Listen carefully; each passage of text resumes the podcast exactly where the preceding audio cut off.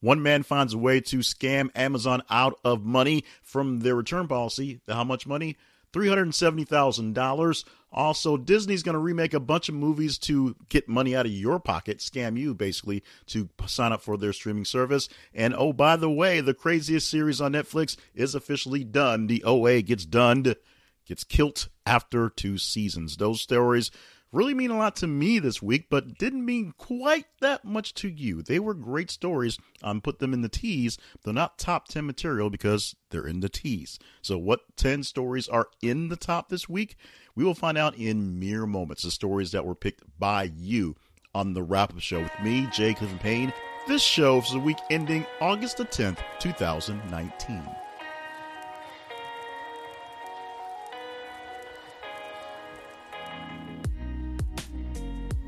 And welcome to the podcast. I'm Jay Clifton Payne, which I already said. I also said the name of the podcast already, which is, of course, the wrap up show with Jay Clifton Payne. Now, this podcast, which is named kind of off, is for something called the Conversation Project, which lives at thisisaconversation.com.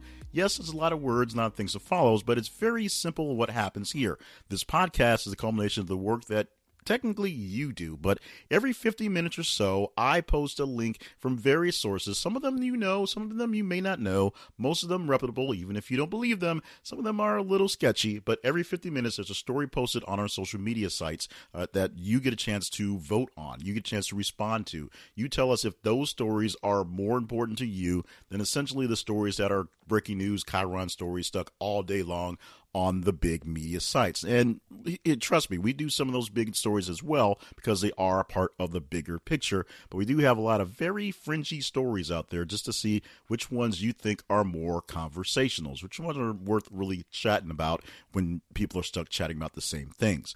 And if you go to our Facebook uh, following at thisisaconversation.com or this is conversation should say, or our Twitter link, which is at th underscore conversation. You can follow us as you see the stories come down the link, you like them, love them, hate them, share them. I say that often, but basically, you react to the stories in kind, and the higher they get in engagement, the higher the scores come to top the week, and you hear them in the first segment of the countdown. Like I said, the first segment, we count them down from 10 to 1 to the stories that you say is the most important based on what we posted all week long. The second segment is based on what we have housekeeping, and that is going through any files and foibles that happened within the countdown. This week, this is our third week in a row with some sort of tie, so we'll explain how that happened or how we discuss that, and the discussion will get much, much shorter because apparently we're going to keep having lots and lots of ties. We also go through the almost irrelevant story of the week. This week is story number 226 of the listing, 226 distinct different postings this week, and this story is mostly uh, low because it gets posted late in the range. We go from a Friday to Friday essentially, and this one was posted on late Thursday, so it didn't get a lot of time to gain much traction, and that's what's that's why we're talking about it in the very not the very end of the show, but the very least meaningful part of the show, I, I guess. We round out the show by rounding out the top 15. We go through stories 11 through 15, the stories like like you heard in tease, plus two more, and you'll hear about what stories were close, but oh, oh, oh, so far. As we said, follow us on Twitter at th underscore conversation. On Facebook, look for This is the Conversation. Same for Instagram as well. And our main website, of course, is this is a conversation.com. Email any complaints to the conversation inbox at gmail.com. Way too many calls to action, I know. So let's, while you're still confused, let's get into the countdown. Go into the story that's right now in the number 10 spot. We are not starting off this week anywhere near a cheery note. The first story, or the number 10 story specifically, that you picked to be here PhD student from Malaysia kills herself after months of racist bullying in Utah State University. The story, as I said, is the number 10 spot this week, posted on Wednesday, August the 7th.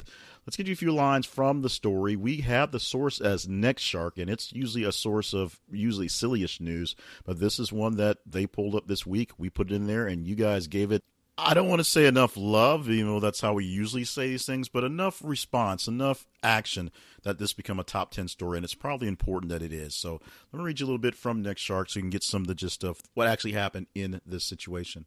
A Utah State student's reports of racist bullying that ultimately forced her to take her own life had fallen on deaf ears, a lawsuit alleges.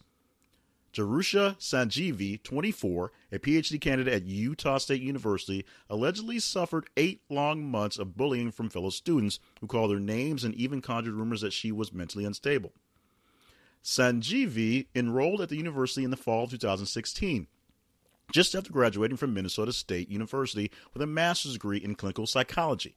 Almost immediately, two students in her cohort singled her out, saying she had a quote, weird Asian name and joking that she was bipolar and calling her stupid. Both of those are in quotes, and that's what was reported by the Saint Lake, the Salt Lake Tribune.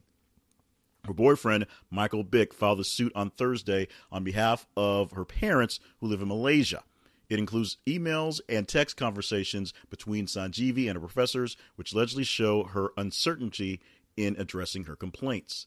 According to the suit, one of two students, one of two students whom Sanjeevi had worked with at a professor's lab and as a teaching assistant, was particularly relentless.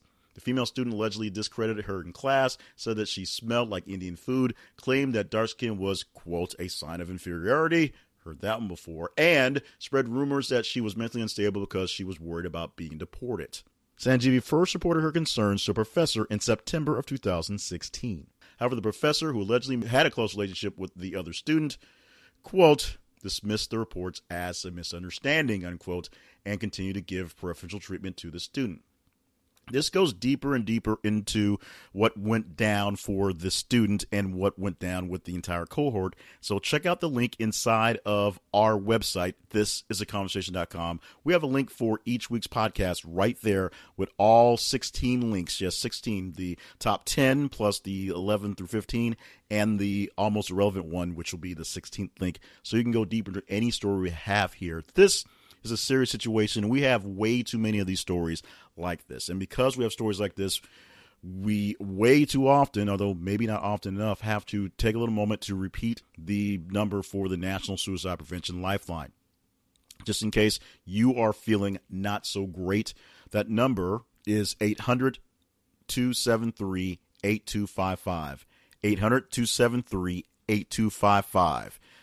800 273 talk. They also have a website which is suicidepreventionlifeline.org. Uh, there are, if you can't get to them, which I don't know why, there's somebody there 24 7 to man those phones.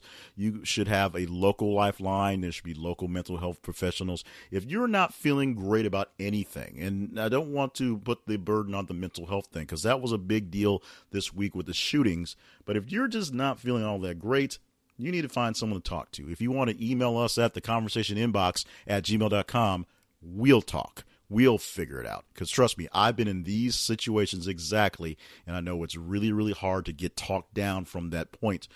But there's no reason to go through with whatever it is you think you need to do to get it all over with. There is another way. So if you need help, get help. That's the the main point of this discussion. There are conversations going on right now about mental health and access to guns here in the United States, which are two conversations that need to be had. But a lot of the conversations are coming up around things that are just really weird and bizarre around these episodes. Here's one incident right here. The number nine story Man with Weapons shows up at USA Today building. This story was posted on Wednesday, August the 7th. It gets a bumper response. That means it was more responsive, more people responded to it than the number 10 story of 7.35%. We're going to go through this one quickly because here's the really crazy part about it. It was updated often we the source was a Washington Examiner, and they updated frequently based a lot on Twitter and a lot of things going on in the live action. Now, the building is the building where USA Today is is headquartered. The Gannett building. Gannett owns the building. Gannett owns USA Today and other media stuff, whatnot. So that's why it was basically called the the USA Today building. Now, the latest update, oddly enough, is the USA Today building in McLean, Virginia was evacuated after a quote mistaken report unquote of an individual with a weapon on Wednesday afternoon. Going deeper into the messages as it was being updated piece by piece by piece, and trust me, this went to breaking news on TV pretty quickly. Uh, going piece by piece, what it looked like is a former employee walked in with a handgun. No shots were fired, but what actually happened is still sort of a mystery. This one sort of disappeared in the rumbles of people talking about actual issues with guns that happened this week. So we're going to count this as a quick win, but at the same time, we want to count this as a lot of the craziness we're going to go through for the rest of our lives, definitely, but definitely some extra high tensions in the near future. This week we have another tie. That's when the raw score from the numbers of responses added with Twitter and Facebook add up to the same number. That's what makes a tie.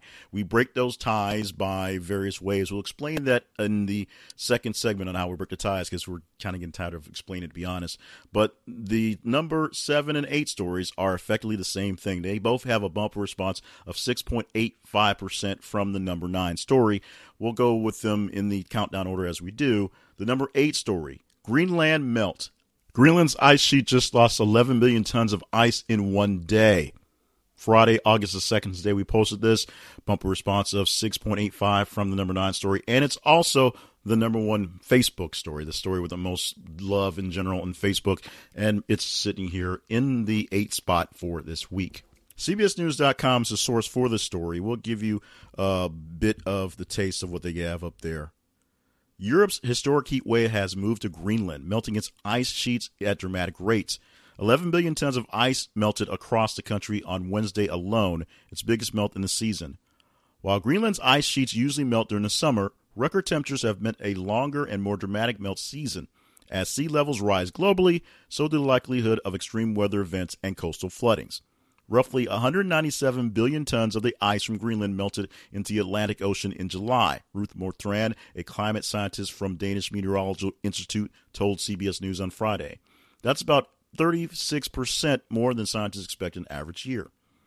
Mottram said the recent heat waves have escalated this year's loss of ice. The heat wave has certainly contributed to very high numbers we saw yesterday and the day before. As we said, you can go deeper into these stories by clicking on the links inside of the website at thisistheconversation.com. Click the links for the podcast for this week, for the week ending August the 10th, 2019, and you'll see you hear you can hit the podcast there, of course, and all the information there and deeper into this, whether you want to confirm it or complain about it. And you can always complain to me directly by sending emails. The conversation inbox at gmail.com is right where to send them to. The stats for the number seven this week. This is a story posted on Monday, August the 5th. This one, same score as the number eight story. New Zealand jobless rate drops to 11 year low, wages surge. Bloomberg.com, the source for this story from Bloomberg. New Zealand unemployment dropped by an 11 year low in the second quarter, and wages surged after an increase in minimum pay rates. The jobless rate fell at 3.9% from 4.2% in the previous three months. Statistics New Zealand and Tuesday in Wellington, the lowest level since mid 2008, and significantly below economists' 4.3% estimate. Hiring jumped 8.8%, 0.8% from the first quarter, while non government wages also increased 0.08, the most in the decade. Uh, so, pardon for all that butchering of that. The report is the final key piece in the data before the Reserve Bank makes a decision on interest rates Wednesday against a backdrop of cooling domestic economic economy and rate reductions by global peers. With signs of a tighter labor market and unlikely to deter the RBNZ, which I believe is basically their Fed, from cutting the official cash rate to a reduced low 1.25%, they may steer it away from signaling a more aggressive easing cycle, some economists said. So you can read more about this online link, but here's one of the things about this podcast. This podcast has a fairly wide range of international people listening to it. I say international because I'm in the United States and we have stories that are from all we're, we're got to fill time, so we pulled them from all over the place. And this last two stories to be stories that were posted from United States sources, Bloomberg, and of course CBS. But a lot of people gin onto these things because they see these things in the the, the international light. That's a rough way of me saying people in other countries see things with their names on it and they get curious and they click on it. We have a lot of response from New Zealand and, and Australia, so that's not surprising story like this one right here. And the ice melting in Greenland is essentially a global warming thing, so that's big for everybody. That's more or less why it's there. I'm not sure why. I guess Bloomberg does business stuff, so that's why they're dealing with the New Zealand Fed and now they're dealing with the unemployment. And it's just parallels to what we have going on here in the States. We have another story where a person using what is more or less termed the Zig Ziglar rule, or sometimes called the Billy Graham rule, getting themselves in some hot water, at least on a in a per, in a political sense, at least in the public, Maybe kept them out of hot water somewhere else. Here's the headline for the story at the number six spot. North Carolina deputy fired for refusing to be alone with female trainee files religious discrimination lawsuit. Tuesday, August the 6th, the day we posted this one, this story gets a bumper response of 17.37% from the previous two stories. They were tied, 7 and 8. There you go. And the story we pulled was sourced from Newsweek.com. This one is a little long. We're going to go ahead and get into the full thing and let you be the judge of this. A North Carolina deputy fired for refusing to train a female officer is claiming religious discrimination in a lawsuit filed last week. Manuel Torres, a deputy with the Lee County Sheriff's Office, refused to be alone with an unnamed female deputy, invoking the so called Billy Graham rule by practicing among some males, evangelicals, evangelicals, to avoid being alone with a woman they are not married to. The rule is named after late evangelical icon Billy Graham, but most recently has been connected to Vice President Mike Pence, who says he abides by the principle. Torres, 51, is a deacon at East Sanford Baptist Church in Sanford, North Carolina. In filings, he claimed he was terminated in 2017 for refusing to train a new female hire alone because it would be in a violation of his Southern Baptist values. Torres holds the strong and sincere religious beliefs that the Holy Bible prohibits him as a married man from being alone for extended periods with a female who is not his wife, the lawsuit alleges. His face precludes him from, quote, spending significant periods of time alone in his patrol car with the female officer trainee. That's the end of that quote. Training female deputies alone would give the appearance of sinful conduct on his part. That's another quote from the suit, which alleges Torres asked for religious accommodations to exempt him from training in July of 2017. After his sergeant denied the request, Torres brought the issue to senior department officials. In retaliation, he claims the sergeant failed to respond to a call for backup in an unsafe area where a gun was present. The Charlotte Observer reports that in early September 2017, another superior, quote, expressed his anger ending that quote, at Torres' repeated request for accommodation. Days later, Torres claimed he was fired with no explanation. Hopefully, one last quote. This is a long article. Defendants defendant LCSO fired plaintiff because he continued to request religious accommodations from a job duty that would violate his sincerity held sincerely held religious beliefs and complain about religious discrimination. That from the Flinks. So we're not going to read the full thing. I want you to click on the link and see what's going on. Seeking three hundred thousand dollars in damages uh, for co- compensatory damages and fifteen thousand in punitive damages, uh, other things there as well. It goes into deeper detail of other people who have invoked the Billy Graham rule lately, and we actually talked about one a few weeks ago, uh, gubernatorial candidate who wanted to limit his access to a female reporter, a reporter he had done time with before. However, it was basically a, a day right along with the two of them, and he did not want that happening. So he he said that if he went to if he basically made it through the next round and had more funding, he would fund to have a second person in the truck. This his thing was if she was going to come along, she had to bring a dude along, and that was how that goes. If you agree with this rule, and this is something that's been out there for quite some time, even if it's now being made basically put on blast for specific characteristics of it, email me at the conversation inbox at gmail.com or shoot us to a message to us via social media. We can chat this one up anytime you want to. Another beloved food chain is struggling to stay alive. Another business in America trying to keep on the up and up and keep things going. And they're trying to keep the lights on, but shuttering some parts of the building. Your headline Pizza Hut to close hundreds of dine in locations. Foodbusinessnews.net is where we got this, but trust me, this was all over the place, including a lot of people's Twitter feeds, apparently. Uh, the story was posted by us on Thursday, August the 8th. It gets a bumper response from the sixth story of 25.68%. Let's get you some stuff from the source, Food Business News, and let you know why they wrote this thing up. And we'll definitely chat about this one on the back end. As many as 500 older U.S. dine in Pizza Hut restaurants could close as the chain increases its focus on delivery carryout. We are leaning in the acceleration of transitioning of our Pizza Hut U.S. asset base to a truly modern delivery carryout access that, of course, is a really, really big quote said by David W. Gibbs, President and Chief Operating Officer and Chief Financial Officer for Yum Brands. He's got a lot of jobs. In a August 1st earnings call to discuss second quarter results. He continues, This will ultimately strengthen the Pizza Hut business in the U.S. and set us up for faster long term growth. He's got a lot of to say on this one. More. During his this transition, we expect a temporary deceleration in the pace of new unit development for the Pizza Hut division as continued healthy unit growth will be partially offset by a short term decline in the absolute number of U.S. units as a result, our U.S. store count could drop to as low as 7,000 locations over the next 24 months, primarily driven by closures of underperforming dining restaurants after rebounding to current asset levels, blah, blah, blah. So, within the United States, there's about 6,100 Pizza Hut locations that are traditional restaurants and about 1,350 that are express units. And Gibbs talk some more. But but as far as the numbers of how the math works, it's hard to estimate how soon the timing of when a store will close and when the replaced unit will open, Mr. Gibbs said. There will be gaps on some of those, but certainly our goal is to try to minimize those gaps. So I'm going to stop reading the mumble jumbo. It's amazing what corporate speak turns things into. Here's what it is.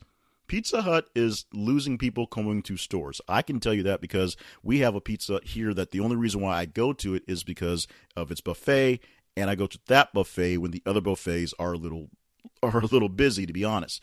Very few people are going for the dining experience of pizzas in general and the dining experience of Pizza Hut specifically. So what they're doing is a lot of places where these stores are super underperforming but still doing well enough to deliver pizza or for pickup as well they're just getting rid of the dining areas. They are rebuilding the stores to manage for newer customers. The store I talk about, for example, it had a, a extra dining area for extra overflow. They've turned that area into a place for storage and place for setup when they set up for larger deliveries. There's literally one small dining room instead of the two there were before because there's no need for it because the customers aren't coming into the store.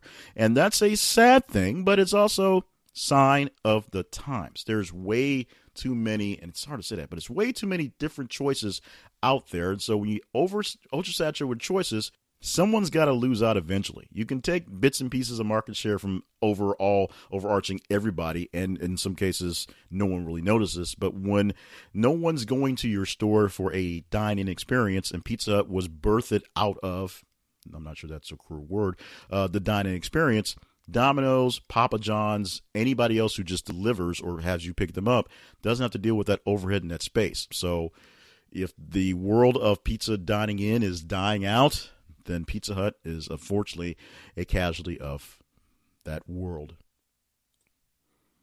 with all the things going on in, in the news this week and in the past coming weeks, we are sort of forgetting about what's going on internationally in our conflicts that we have here in the States. Of course, starting up again at the end of this week was all the talks with North Korea, and that's probably going to happen, probably be a big part of next week's countdown. But this week, we're going back to that old chestnut that is Iran and their new, new trouble that they're causing. Headline for this week Iran seizes another tanker in the Gulf, state media says. BBC tells us this, and we posted you guys, so we told you guys, on Sunday, August the 4th. This gets a bump in response of 20% from the number 5 story. Iran seizes another foreign tanker in the Gulf, state media reports claim. Iran forces seized the Iraqi ship for smuggling fuel for some Arab countries. That's a butchered way of saying what they said they did and detained seven sailors, according to reports. Iraq's oil ministry said it had no connection to the seized vessels and that it's working to gather information about it. The incident comes amid heightened tensions after the U.S. tightened sanctions on Iran's oil sector. The sanctions were reimposed after Washington unilaterally withdrew from a landmark 2015 nuclear deal. If confirmed, the Iraqi tanker would be the third foreign vessel to have been seized by Iran in recent weeks. On July 13th, the Iranian Coast Guard detained the Panama flagged MT Riah. The Revolutionary Guard's Sepah news site said that the time the ship was seized during naval patrols aimed at, quote, discovering and confronting organized smuggling. Also last month, Iran, Iran, Iran, Iran seized the British flag tanker, the Stepnoe Imperio, in the Strait of Hormuz, saying it had collided with a fishing vessel. you can get more details on what's going on and how this thing is working. But this is just another reminder, and you guys thought it was important to keep up the reminder that there's various things going on in this world that are really, really important to not forget. And something going on there and the conflict that's happening is something that's pretty important that we do not forget, even in the insanity that we've had in the last week or so. No pun intended uh, on dealing with just the issues that we've had right here domestically. Before we get ready to jump into some really, really crazy bad news, and you'll trust me when I get there, we'll see the crazy. Let's get into something that's pretty cool right here. Here's a headline New Alzheimer's test could detect signs of disease decades before symptoms show. This was posted on Saturday, August the 3rd. This is a bumper response from the number four story of 2.9%. This is another story from Newsweek.com, and since they're known for long form stuff, I'm not even going to embarrass myself and say we're going to read the whole thing like I did last time. We're going to read some of this story from Newsweek to get you the gist of it. A blood test which can diagnose the brain changes linked to Alzheimer's disease with 94% accuracy could be available in the doctor's office in a matter of years and could help speed up the creation of new treatments, according to researchers. The test detects levels of beta amyloid, a protein linked to the neurodegenerative condition. A buildup of beta amyloid can become a sticky plaque, which is thought to block signals between cells at synapses and cause Alzheimer's disease. A total of 158 adults aged over 50 took part in the study. The participants took gave blood samples, cerebral, cerebral fluid, that's brain fluid, and had a PET brain scan. This involved injecting a radioactive substance into the body and seeing where it collects. It provides a clue as to how the brain is working and whether there is an abnormal buildup of the beta amyloid protein. The team also looked at whether the participants had the APOE gene linked to Alzheimer's.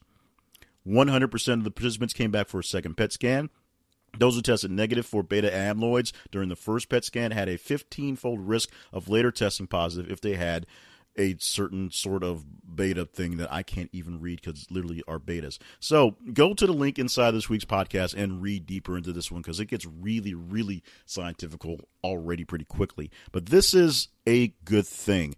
There is now the possibility, we're, we're just crossing fingers and praying. We're not going to say this is definitely down the line, of a new test that can help find the sources of Alzheimer's and find them much, much quicker for people. And maybe, as there's commercials out now saying, the person who beats Alzheimer's may be coming pretty soon. Maybe fairly soon we have a person who actually beats the disease. I have not had to defend the Blacky Black Black Black Black stories and my Blacky Black Black Black Black commentary and stories in quite some time, and that's because, as I always explain, this podcast is not really me, it's really you. You determine the stories throughout the week that are the most conversational, that need to be addressed. And if you're not addressing black D, black, black, black, black stories, then I get to keep my black D, black, black, black, black mouth uh, shut. And then number two story popped up this weekend. now I get a chance to run my mouth. Texas officers on horses led handcuffed black man by a rope. This brought to us by NBC News. Tuesday, August the 6th, the day it was brought to us, or day we brought it to y'all's, and y'all put it up there in the two spot, making it more responsive than the three story by 21.83%. Oh, don't worry, the number one story gets even crazier. So let's get a bit into what NBC News has to say, and then let me tell you what I got to say about this one right here. A Texas police department changed its policy Monday after pictures surfaced showing two white officers on horses leading a black man in handcuffs by a rope. Adrienne Bell, a Democrat who was running for Congress in 2020, tweeted a picture showing one of the mounted Galveston police officers holding a rope attached to handcuffed clasp behind a man's back. Quote, It's hard to understand why these officers felt this young man required a leash as he was handcuffed and walking between two mounted officers. It's a scene that invoked anger, disgust, and questions from the community. That came from Adrienne Bell. According to the Galveston Police Department, the officers identified as P. Brosch and A. Smith arrested Donald Neely, 43, for criminal trespass on Saturday. Here's a quote from them. A transportation unit was not immediately available in the time of the arrest said the statement from the department. So Neely was handcuffed to, and a line was clipped to his handcuffs. That's all in the statement as well, as the officer clutched the other end of the line, leading Neely. The officers were familiar with Neely, and he had been warned about trespassing. The statement said he was led on the rope about two blocks to, quote, where the mounted patrol unit was staged from, unquote. The method of handcuffing someone and escorting them between two mounted officers is usually used in volatile situations, like crowd control. Quote, the practice was not used correctly in this instance, the police statement said. More from the police statement. I believe our officers showed poor judgment in this instance and could have waited for a transportation unit at the location of the arrest. I apologize to the to Mr. Neely for this unnecessary embarrassment. That came from Galveston Police Department Chief Vernon L. Hale. More? My officers did not have any malicious intent at the time of the arrest, but we have immediately changed the policy to prevent the use of this technique and will review all mounted training and procedures for more appropriate methods. Bell said she applauded Hale's swift action, that's her quote, in discontinuing the practice. But she added this questions about transparency, community policing in communities, community policing in communities, and accessibility still remain. There are also concerns about arrest procedures for the persons who are known by police departments as having mental issues. Bell said she would soon invite law enforcement leaders to a town hall meeting so they could face concerns of community members. Deep breath. Deep breath. Deep breath.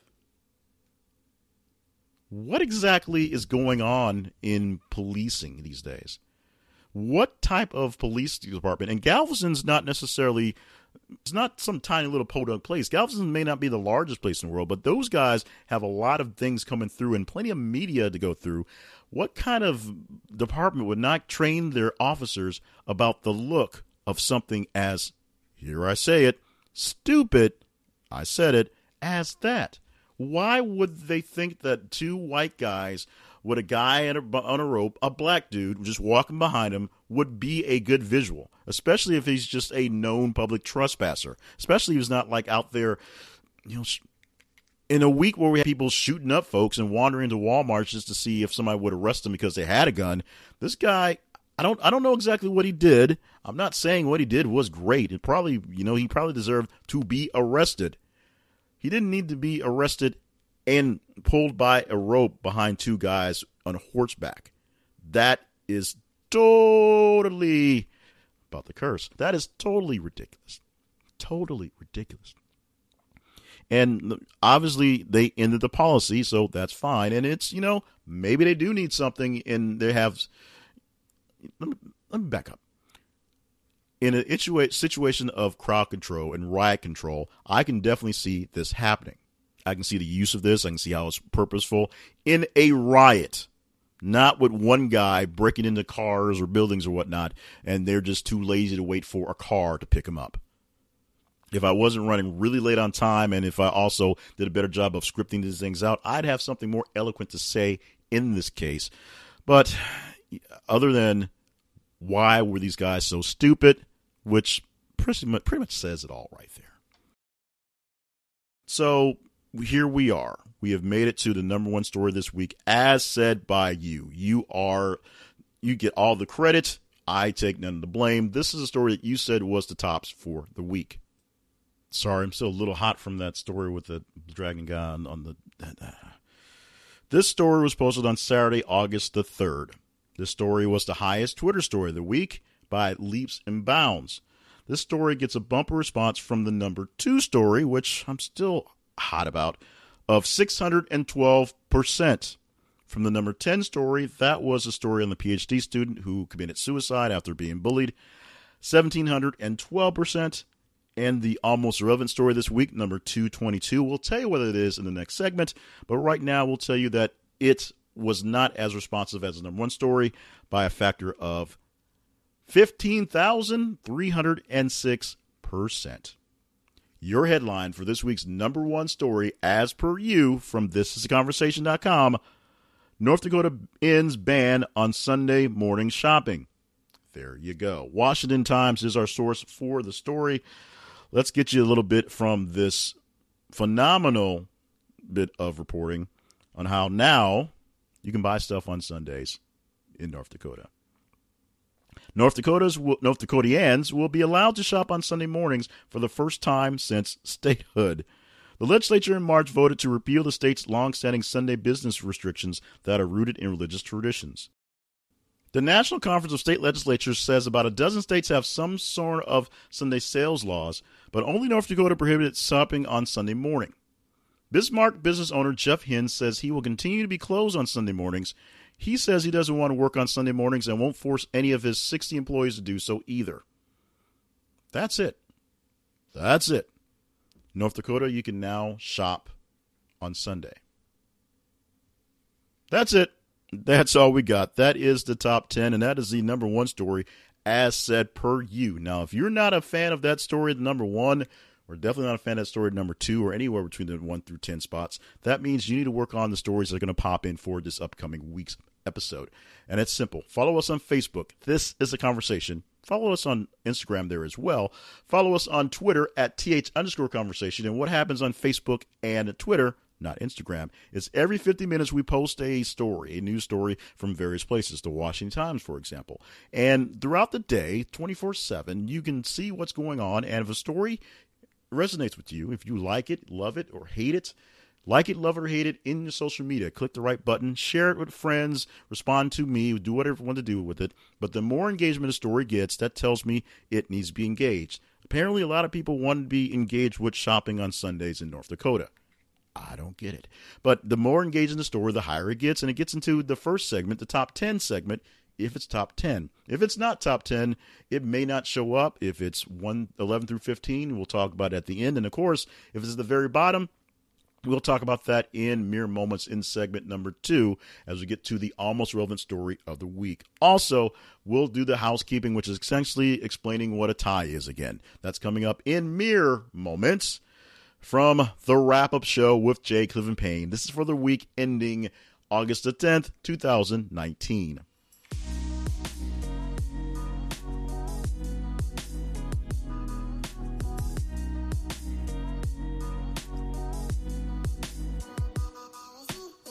The conversation is basically fueled by you. You, number one, do the bulk of the work in telling us what we're doing for this podcast and what stories are the most important as we're posting them. But it's fueled by you per your kind contributions. You can offer up anything you want to via Patreon at patreon.com slash this is conversation. That's one way. But another way is just by doing what you normally do, just by shopping for things that you love and need. And I know you need glasses and you love good glasses. So we've hooked up with Warby Parker for a great deal for you. Now, what they will do is you go to their website via our link so we get a little bit of credit and they're going to send you five pairs of designer glasses for free and you can wear those five pairs of designer glasses figure out which pair that you like. And the ones that you like you keep you send the ones back. And great looking glasses from warby parker start at $99 lenses included. Now how do they do this? It's magic. Actually it's not magic. It's actually just really good business sense. They use the same principles that they use to get glasses to people in remote areas who have hard time getting to things in general but they can still get good, cheap glasses to those places because they need them and allow people who want good designer glasses to get the same convenience from their home. Now, if you have a Warby Parker store near you, you can go there and you can tell them we sent you. We get no credit whatsoever. But assuming you don't have a store near you, go to our website, thisisaconversation.com, click on the link for Warby Parker, or go to thisisaconversation.com slash Warby Parker just that simple. Click the links and you will get a great extra special deal on top of what's going on. They do this for their their supporters. They do this for the people that do their endorsements and we're glad to have them on. I wear glasses. I know the hassle of getting glasses, and I can tell you, Warby Parker is a great place to get your nice designer, great glasses at nice, good prices, not designer prices. Check them out. This is the conversation.com slash Warby Parker. Check out all their sponsors and see which ones may be there for you. But if you're in the mood for a nice pair of glasses, they've got five pairs to send you. They are Warby Parker.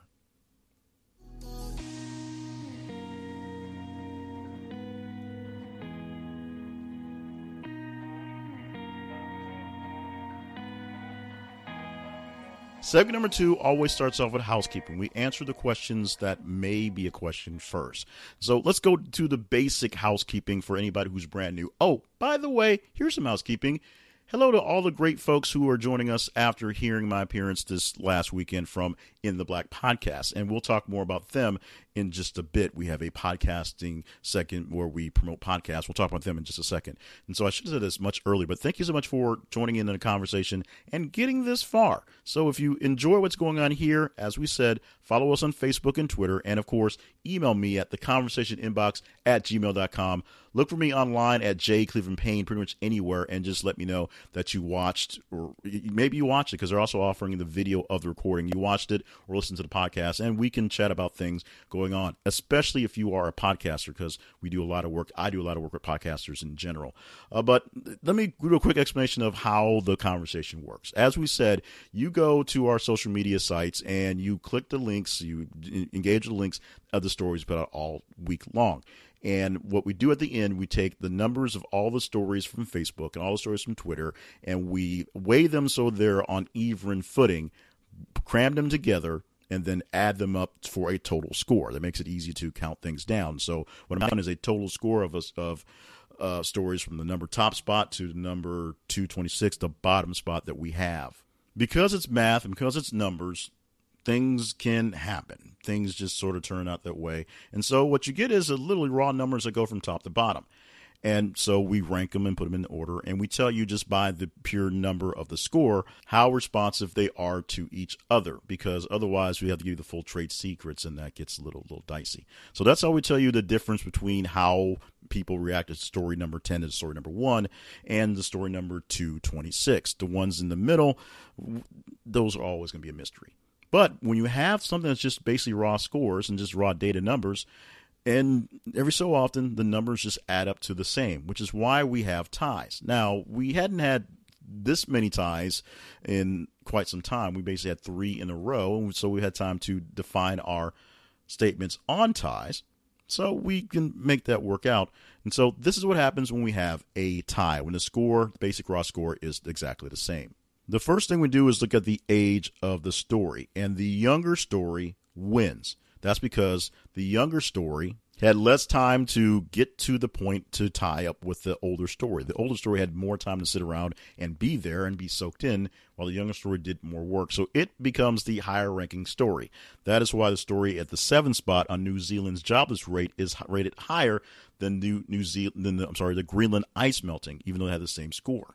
The next round, if they happen to be posted on the same day, is the fact that we go with the engagement on Facebook. We just go with Facebook because the Facebook engagement is usually more dynamic than the Twitter based on our listen our listeners, our viewers, our clickers as there. This week we did not have to go to the Facebook. We just went by the dates. The New Zealand one was posted on Monday, so it had less time to grow than the story posted on Friday. So there you go. That's how we broke that tie there. If you have any questions about how we do any of these things, uh, just let us know. Email us at the conversation inbox at gmail.com and we can give you the rundown. And we're working on a, I'm saying this, you know, basically thinking out loud, working on a fact that basically explains these things so you can go by and read them, although most people won't read them. Very quickly, let's get into the story that's we're calling the almost relevant story of the week reason why we call it that is because it's the lowest ranking story in the countdown. And it's usually lowest because it was posted somewhere between late thursday and early friday and didn't get enough traction. This one posted late thursday so the explanation falls in line. Ice making submarine would pop out bergs to help fight climate change from nbc news. Posted on thursday august the 8th and the only reference you get is the fact that this story was 15,306 times less responsive than the story of North Dakota now having sales of basically everything on Sunday. I'll read you a little bit from the story because why not? From building floating cities and towering sea walls to erecting snow can- canyons in Antarctica to help replenish melting polar ice, scientists and urban planners have proposed all sorts of schemes to defend against rising seas, one of the most worrisome consequences of climate change. Now, designers in Indonesia have offered up what may be the most audacious plan yet. They propose building ice making submarines that would ply polar waters and pop out icebergs to replace melting floes. Sea level, sea level rise due to melting ice should not only be responded to with defensive solutions, the designer of the submersible Iceberg Factory said in an animated video describing the vessel, which took second place at a recent design competition held by the Association of Siamese Architects. Yes, there is one. The video shows uh, uh the proposed submarine dipping slowly beneath the ocean surface to allow seawater to fill its large hexagonal well. When the vessel surfaces, an onboard desalination system removes the salt from the water, and a giant freezing machine and chilly ambient temperatures freeze the fresh water to create six sided bergs. These float away when the vessel resubmerges and starts the process all over again. A fleet of ice making subs operating continuously could create enough of the 25 meter wide ice babies to make a larger ice sheet, according to designers click on the link inside of a podcast for this week and see if you really want to get into the iceberg popping machines.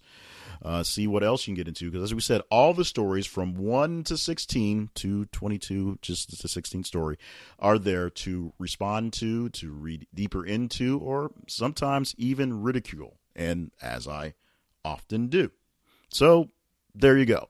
Coming up in mere moments, I say mere moments a lot, we will get to the 11 through 15 stories, rounding out the stories that didn't quite get in line, uh, and maybe tell you a bit why. That's just a moment here on the wrap up show with Jay Cleveland Payne, right here from thisisconversation.com for the week ending August the 10th, 2019.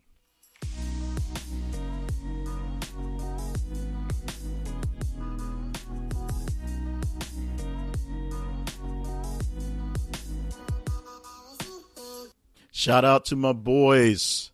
And they are my boys. I love those guys. Big O, Hush Hard, and the Orange Crush, the members of the squad that make up In the Black podcast. Mr. Black himself, Big O, it puts on a grand show for everybody every single week or weekish or so as it gets through. And trust me, I put together this big thing. It's a lot of work. I know the work he goes through to make sure his thing happens, and he's doing it for y'all and putting a lot of love into it as well. Since you're listening to a podcast that talks about news and news stories of the week, this is a, a podcast that falls in line with you. Now, here's the, the kicker of it. There are three Washington, D.C. working professionals who just happen to be black, but they're also fathers. They're also older, getting older, you should say, and they're doing their best to just be great men and they're having great conversations that aren't necessarily black stories but they happen to be black men talking about the stories and you can get a lot from learning their perspective especially if they're not exactly the perspective you're used to and they these guys the guys love each other. You can tell they are hilarious together. I got a chance to be with them for my second shot on In the Black podcast this last week. I guess coming out the weekend this is coming out. So if you are joining me from listening to them, thank you so much for helping me out by giving me a little love here. Make sure you keep giving love to those guys. And if you've not experienced In the Black podcast yet, it's simple. They are anywhere your pods are cast. They specifically highlight being places like iTunes, SoundCloud, Stitcher, Spotify, and of course, they are a part of a new network, the Village Podcast Network. But just go to their main website, In the Black Podcast, just like that, intheblackpodcast.com to learn about those guys. And if you want to help them out, become a Patreon follower for them, they can use support as well. I can tell you these things are hard to do, and whatever you can give to show the love is very much appreciated. I'm showing plenty of love for these guys, so keep their thing going. It's in the Black Podcast, our spotlight podcast for this week.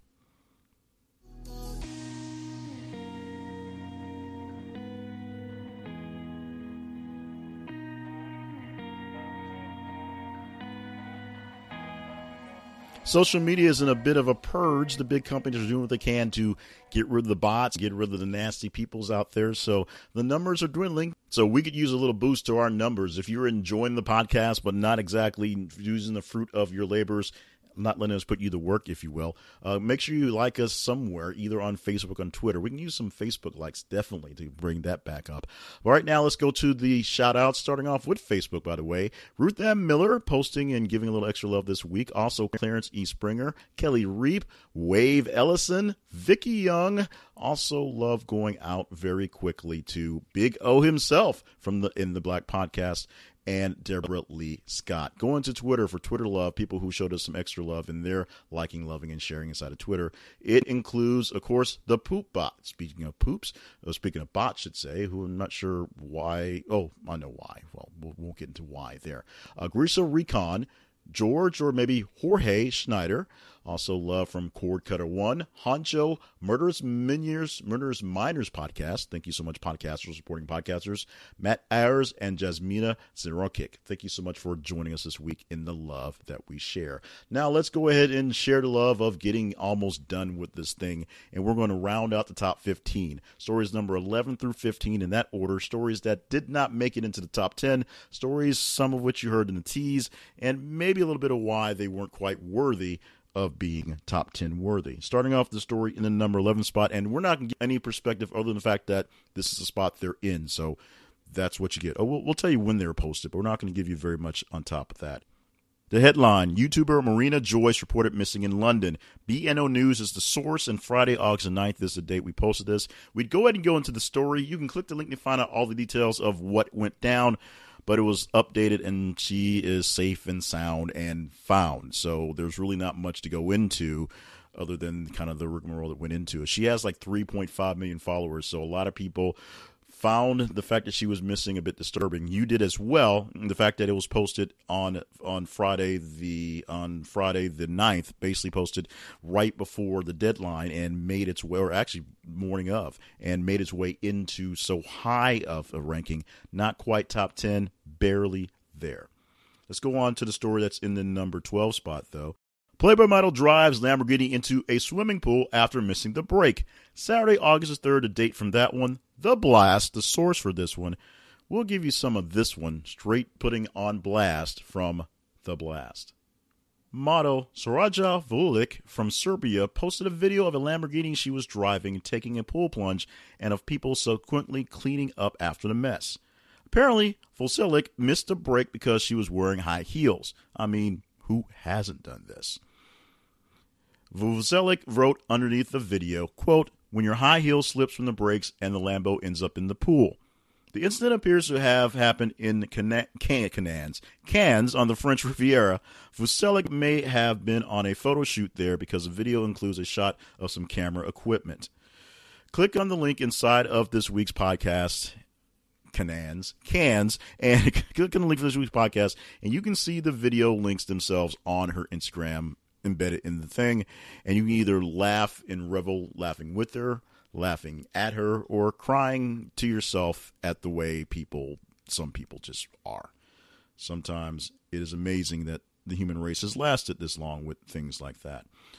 Let's go on to the story at the number 13 spot for this week. The headline reads Amazon allegedly scammed out of $370,000 by 20 year olds' return shipments of dirt. Friday, August the 2nd is the date this was posted. And your source for this story is Fox Business. Of course. Here's a few lines from this one. A 22 year old has been arrested in an alleged scam of the largest internet retailer that totaled nearly $37,000 by sending return packages filled with dirt. James Gilbert Quarteg of Palma de Macaro, Spain, allegedly swindled Amazon by filling up the ordered items boxes with dirt and registering with exact weight on the products. He would then receive a refund from Amazon and sell the original item, according to El Español and El Diario de Macaro totally messed those up. The return packages would end up sitting around Amazon warehouses where they aren't checked often. Scam wasn't discovered until a random search where someone opened a box and discovered it was full of dirt. Amazon's return policy states items shipped from their website, including Amazon Warehouse, can be returned within 30 days of receipt. Refunds are processed in two business days, and customers can expect their funds showing their accounts within three to five business days. The report states the success of the alleged scam of Quartig, who has been released on bail, enabled him to create his own company. So, not exactly what I would say in my two minute business wisdom podcast as great wisdom to start your company, funding it by scamming out Amazon, but apparently he made it work. I can't say more power to him because what he did was really, really wrong, but more power to him.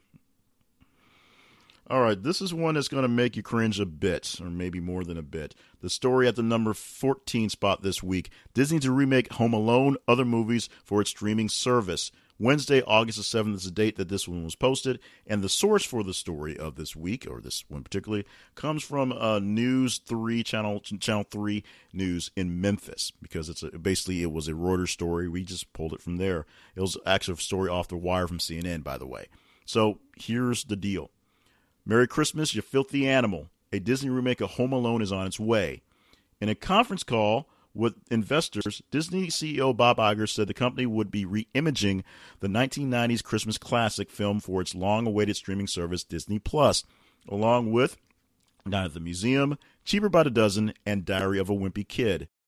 In March, Disney acquired most 21st Century Fox assets following a $71 billion deal, including several film franchises. You can read a little more, more, deeper into the story, but essentially it's a way to get more content for streaming services. These things are becoming really a big deal, and why not? basically they, they because they're Disney and they own everything, they have the Marvel stuff, they have the Star Wars stuff, they have all the Disney animation stuff and all the Pixar stuff, and the price for this is going to be six ninety nine, which is cheaper than Netflix is right now, but it's going to be that most have already seen. That's going to be the the thing on this one though. So you have to figure out whether if you want to see the upcoming Marvel stuff via your own home without paying the full price for the rental, yeah, whether you're going to pay for this one, and also whether the remake of 20th Century Fox stuff under the Disney mantle is worth paying the 6.99 as well. And finally, at the number 15, a story that makes me very, very happy. It should not make me this happy. I should not care at all. But after suffering through two seasons of this very totally warped show, uh, I blame you, James McDaniel. I am glad it's going to be gone and gone for good. I don't care about the cliffhanger. I'm glad it's done. Headline Netflix cancels the OA after season two. Yay. Tuesday, August the 6th, the date this was posted. Let's get you some real news from this one. This one we pulled from comicbook.com. Another day, another Netflix original series getting the axe. This time, Netflix has canceled sci fi drama series The OA after just two seasons. News that is sure to send the series' dedicated cult following into an uproar. And they are a cult. Variety dropped the announcement that the OA has been canceled. In the report, we also got the following statement from Netflix regarding the show's end and well wishes for the OA creator, Brit Marling and Zal Batman. The statement. We are incredibly proud of the 16 mesmerizing chapters of the OA and are grateful to Brit and Zal for sharing their audacious vision for uh, realizing it through its incredible artistry, said Cindy Holland, Vice President of Original Content for, for Netflix. We look forward to working with them again in the future in this and perhaps many other dimensions. So, deeper into the story, you can click on that if you want to. It goes into the fact of how the stuff they built is essentially cult like stuff, very weird stuff, stuff you've got to really kind of get into to stay into. And for some reason, I stuck with the first season after giving up to get to the end of it, was very unhappy at the end, was hopefully happy that it was done. They found a way to do the whole flip its script and do put on its head for season two, and live which left me pretty much insanely crazy and, and hateful that I watched the whole first season and the second season in the second place. The OA is done. I am happy. Thank God I don't have to deal with another round of crazy. I blame you, James McDaniel, for dealing with this and also thank the Lord Himself that we've gotten through this episode. Uh, for those of you who weren't in the know, I recorded a video earlier today as we recorded this. This is really late. We're not recording it until Saturday evening. We didn't think we'd get it done because of some crazy scheduling things that happened, but we got it in. And thank you so much for all you guys who listened to it and caught up to it, and who will hopefully in the future respond to it. Once again, thank all the folks who listened to this week on the In the Black podcast and now found this podcast. Hopefully, we've taken care of what you need. If there's something that we need to fix, email us at the conversation inbox at gmail.com. If you've not found me there and just want me to fix something anyway, same email address applies. Now, how do we keep this thing going? It's very simple. We count down the hits as in news stories that you say are hits, and you tell us they're hits by going on social media and responding to them, liking them, loving them, sharing them, being engaging with the links as they pop up into your feed every 50 minutes or so. Facebook, this is a conversation, same as Instagram. Also, Twitter, th underscore conversation. And we add them up, put them in a spreadsheet, and we tell you at the end of the week what stories you said were cooler than cool, even if the mainstream media was stuck on certain things. And there were a lot of important things to be stuck on this week, but there were a lot of other things going on, and you proved just which ones were worth an extra conversation. If you're up to giving us a few bucks on Patreon, patreon.com slash this is the conversation. If you just want to visit one of our sponsors and do it the old fashioned way, go to the sponsors page and you see links at the website, or go straight to this week's big sponsor, the one we're showcasing, which is this is the conversation.com slash Warby Parker.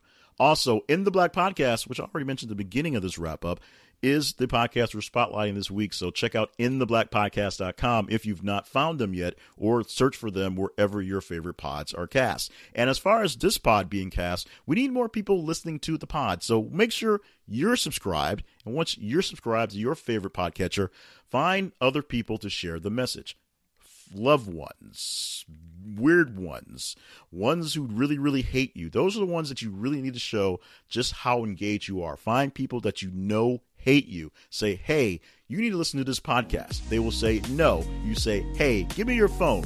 They will say no. You take their phone.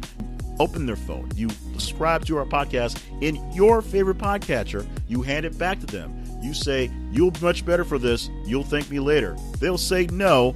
You say, No, you will thank me later, and find some other person who hates you even worse and keep going that way. That way, we are growing and expounding on this one.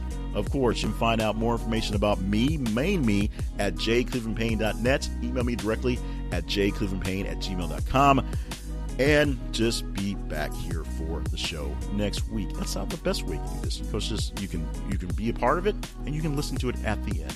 We're gonna come back counting them down from ten to one. The stories that all you folks said were the most important stories to talk about per conversations on the wrap up show with me, Jay Cleveland Payne. This is brought to you by This Is a and the Conversation Project.